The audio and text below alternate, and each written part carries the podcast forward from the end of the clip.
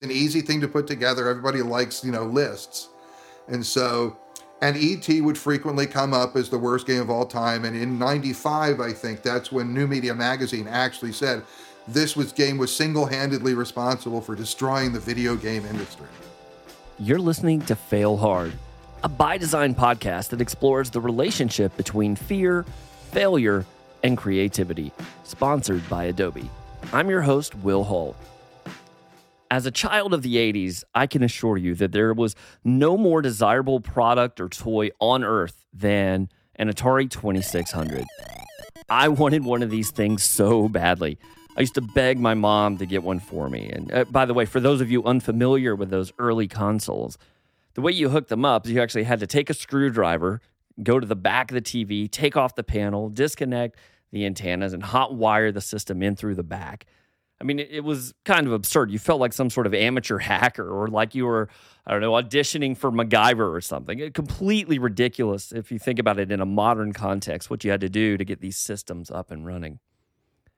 And I mean, look, my dad, he wouldn't even let me touch the remote. So there's no way on earth he was going to let me take off the back panel. So I never got one. So because of that, I ended up having to go down the street, play with the older kids, and just kind of get in whenever they would let me play. Regardless, though, when you think about those early games like Pac Man, Asteroids, Space Invaders, and the like, they really provided a cultural backdrop that informed all of our imaginations. You know, they unlocked in some ways what the future could be that technology was something that you could interact with and maybe even program and create. It was really something remarkable. And from a business perspective, Atari took off. They became a household name and had a meteoric rise. And perhaps the only thing more spectacular than their ascension was their catastrophic failure. Overnight, they went from about 10,000 employees down to 2,000 and then essentially out of business. And that failure is most often attributed to one game and one man. I'm Howard Scott Warshaw. I'm the Silicon Valley therapist. Howard wrote an amazing book called Once Upon Atari How I Made History by Killing an Industry. And it's a really strong read. It provides a firsthand account of what it was like to work at Atari during that golden age. And it's funny because during that time, Howard really started to get some clout. He had some early wins uh, with games like Yars' Revenge and you know, within that game, there was so many firsts. The first backstory, the first use of music, not just from a programmer's perspective, but uh, through sort of an emotional lens, new scoring structures, new memory structures. In fact, a lot of the things that are sort of commonplace in games today can be traced back to some of Howard's early work. And as the game industry began to mature, they started to evolve to not just create their own properties, but to complement things like movies. So the next project that came up was uh, they got an idea that what we should do is we should get movies. We should license movies and do games for the movies. So the first one that came up was Raiders of the Lost Ark with Steven Spielberg. And so they needed someone to do Raiders of the Lost Ark and so I was available and they liked Yars. And so they said, okay, but if you're going to do Raiders, you have to go talk with Steven Spielberg first because he has to approve the programmer. So, okay, I get to go talk with Steven Spielberg. I do not have a problem with that. And so I get to talk to Steven Spielberg. And, uh, and we talked, I showed him Yars' Revenge and he liked that game.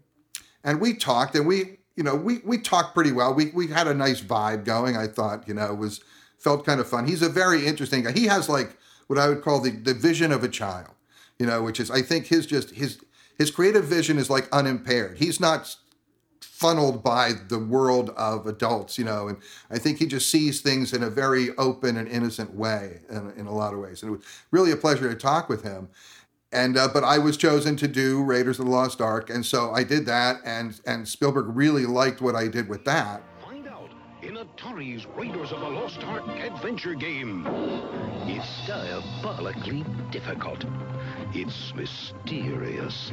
It's never the same twice. Spielberg was far from the only person who liked that game. Raiders ended up selling over a million copies, just like Yars did as well. And with this backdrop, with this clout, with this history of success, they set their eyes on the biggest prize Christmas of 1982. Only from Atari. Made especially for systems from Atari. The video game that lets you help E.T. get home. Just in time for Christmas. Happy holidays from Atari. What I heard was that he requested that I do ET. He said, "You know, I want Howard to do that." And uh, but of course, you know, the whole story is, you know, Raiders took ten months to do. Yars' Revenge took seven months to do. And when it came time to do ET, there was only five weeks available. So it was a ridiculously short amount of time. And uh, they hit me up for it. And, you know, the the CEO of the company actually called me up directly in my office. He said, Hey, it was July 27th. He says, Howard, you know, can you have ET for us by September 1st? I said, Absolutely, I can. Absolutely, I can. I was so sure because I don't know what exactly it was I was full of, but whatever it was, I was overflowing with it at that point after having done Yars and Raiders. And uh, I believed I could do it. And because I knew the secret. I knew the magic secret. Okay. And the magic secret is that if you have to do something, if you have to do something on an incredibly short schedule, a lot of people think what you do is you just crunch it. You know, you just you just push it. You just push harder and harder and harder. It's that classic thing of like trying to bang on the problem. And that's not it because doing a trying to do a 6-month game in 5 weeks, you know, that's not a programming challenge. That's an impossibility. That's not going to happen. You might knock a month off that schedule, a month and a half. You're not going to do it in 20% of the time. So, what you need is you need to stop looking at it as a programming challenge, right? And you need to take it for what it is, which is a design challenge, right? So, it was all about design. It was, you know, usually the way you approach making a video game is you set off on a voyage of discovery right? And we experiment, we play with things, we pick up stuff, and over time, we here's what works, here's what doesn't work, and we refine it, we tune it, we go like that. Well, that's a great process, and and you know how long is that process going to take? I don't know. It's going to take at least five or six months. You know, maybe as much as eight or nine months, or more, depending on how the scope of the game. But at the end, we know we're going to have a good game because we know we're not going to release it anyway.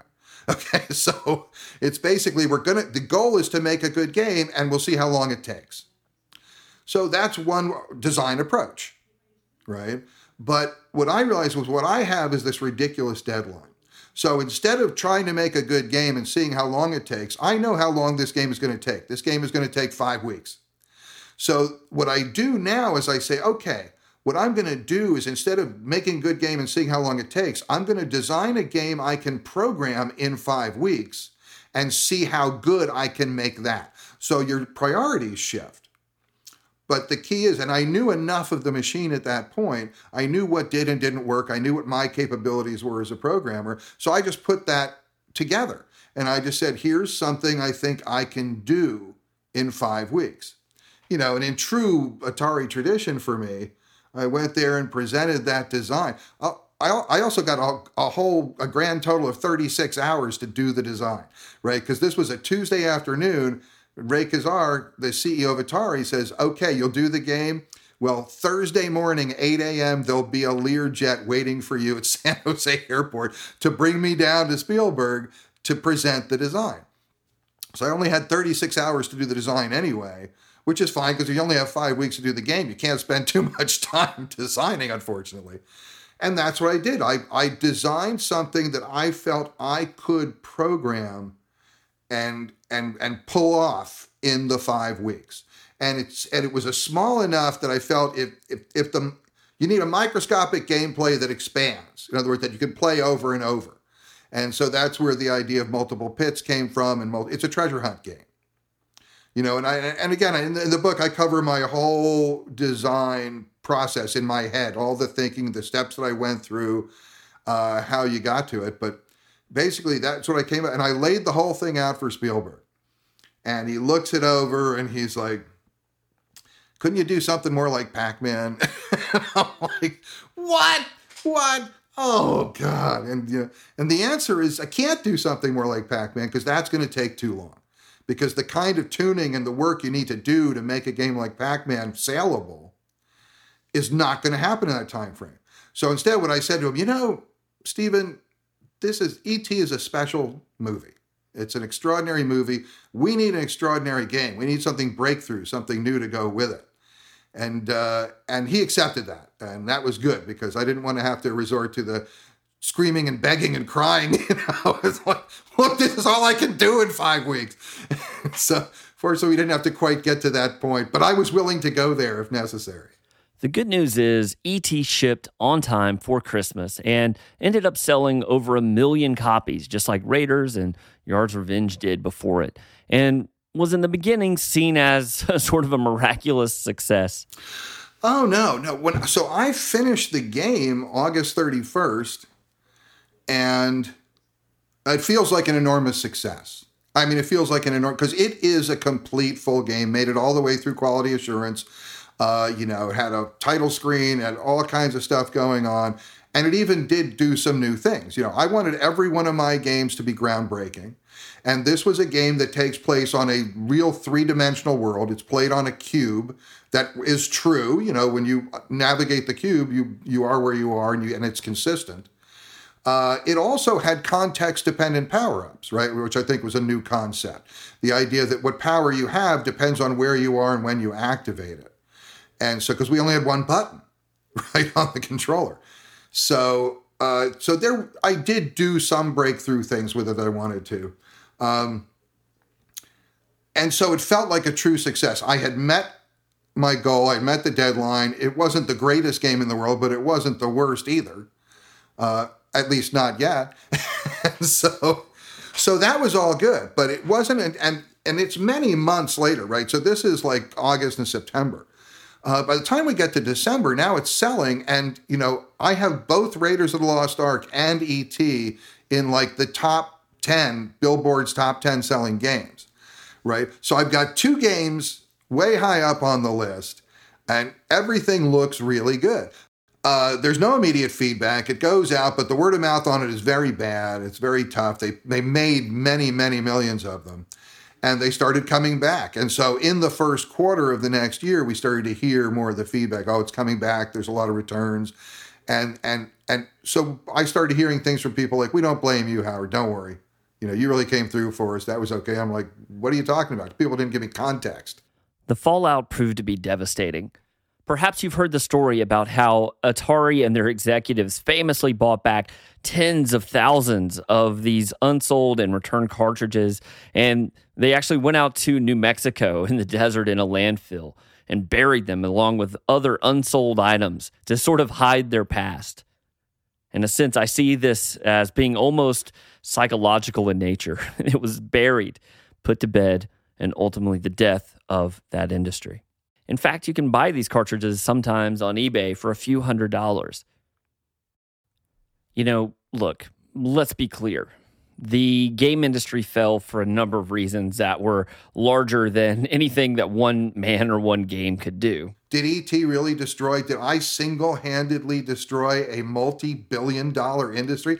I would love to think I had that kind of power, but that's not really the case. There's a lot, as is as is frequently the case, there are many uh, varied and complex uh, explanations as to just really what contributed to it. But this conflict between marketing and engineering was at the core of a lot of it. You know, anytime you create something new, you're going to have competing forces bouncing off of each other. You know, I see ET's failure as a symptom of a much larger problem this balance between, or rather, imbalance between competing points of interest. Marketing and needing to have the cash grab of Christmas. That is a real business variable. I, I get it. But it was so disconnected from the realities of how their underlying creative processes worked and the ways that the sausage was made, so to speak. It ended up sabotaging the game the company, and yeah, the industry. And this so resonates with me. You know, in my day job, I serve as the chief creative officer of an innovation company called Rain. We're one of the world's leaders in voice and conversational AI, and we recently received a Series A funding led by Stanley Ventures. And we're making a product that I really believe in. I think it has the potential to change parts of the world. I really believe that. But it comes back to this challenge of tension right? There's a way of failing that's good, that promotes uh, iteration, that promotes exploration, that is open to possibilities. And the result of that kind of failure, if you will, creates something that was better than where you began. But E.T. and this story, I think, is such a good example and in some ways a cautionary tale of what happens when the balance gets wrong. And produces a failure that doesn't fail forward, that doesn't make something better, and that ultimately leads to the death of an idea and an industry. So, Howard, I kind of only have one question for you. You know, there you are. You were in your dream job. You worked so hard to even get that job, and you seem to have found your passion there. You worked, you made amazing games, you were really the leader and one of the leaders of that industry. And then, seemingly overnight, there it is. Your company is gone, your industry is gone, and you're kind of left holding the ashes, so to speak. Where did you go from there? What was your mindset? You know, how did you move forward? Nothing that unstable, right, can last very long, right? When when you get the kind of isotopes that generate nuclear energy, you know, it's because they're unstable that they create so much action. But it's really hard to maintain it, right? And something, you know, anything that unstable cannot remain standing, right? So, so Atari inevitably fell. But I was in a tremendous amount of denial because I saw it kind of crumbling here and there, and I did not want to admit it because I couldn't let go of something this great this soon. And then uh, I had to. Uh, there came a day where I actually had to leave Atari and it was depressing. I mean, it was seriously, chronically, clinically depressing. The idea that I was cast out of Atari because Atari had died. I mean, the Atari that I loved, the Atari I was a part of, when I left, it wasn't it wasn't like, oh my God, Atari's still there and they kicked me out. Uh, I opted to take a layoff package rather than stay and work on operating systems for the next computer, which I could have done. I had that background, but it wasn't the work that I wanted to do. And they weren't going to be doing creative work on the system. So I, I left, but I left knowing there's no place to go. I didn't I couldn't think of any other place to go. And so now it's like it's like, is it better to have loved and lost? You know, it was that bittersweet thing of like I had this amazing ride, but now there's no way I can continue it. And but I'm an optimist. You know, fundamentally, I'm an optimistic person. So I just thought since I don't believe lightning can only strike once. And since this, had, since I had found this magic uh, combination of creative, creativity and technology, because I need both. I'm very right brain, left brain balanced. It's a little weird, but most people lean one way or the other and I need both. So if I start getting too creative, I need something more grounding and more technically going. But if I do too much technology, I get bored and I need something more stimulating. I need both. And I realize, okay, you can. You can have a fabulous job where you can entertain millions of people and do something truly creative and inspiring. And that was amazing. And so, and then I lost it. So there was a desperation of that, but there was also this optimism that I'm going to find it again somehow. And it took me nearly 30 years, almost three decades. I, I, I tried all kinds of things, and some things were fun. I mean, I made documentary films, I've written many books. Uh, I've worked in industrial robotics. That was very interesting. There's a lot of things that were fun for a while, but uh, becoming a therapist, which is something I kind of always wanted to do, becoming a psychotherapist, uh, there is a great mixture of creativity and technique. Uh, it really is. You have to know the basic techniques, and I try to expand my knowledge with that as much as I can. But there's also just a pure creative energy that goes on when you're actually working with someone and trying to, you know, literally improve their lives, right? I mean, to help them do better in their life it's even more gratifying than what the entertainment kick I used to get from making video games. And so, in some ways, the industry has come full circle in the sense that it used to be just like one screen action games. And then it grew and grew into these huge, elaborate action adventures and these huge teams. You know, when I was there, it was one person making a game, and that was beautiful. It was pure. Now it's huge collaborative efforts. No one person could make a console game anymore. But handheld devices sort of created this branch off so that even though there's this huge road went down, there's still this opportunity now again. So now people can make apps. Now an individual or a very small team actually can make a game again. So the industry has come full circle to the basic, simple action, you know, screen, you know, just waste five minutes at a time kind of game that people just love to do. And in a sense, I've come full circle also. The way I look at it was I used to just entertain nerds by making games for them. But now, as a therapist, as the Silicon Valley therapist, I'm actually making their lives better. And uh, it's very meaningful to me. So, my personal journey was like it was a big high and then a huge dip.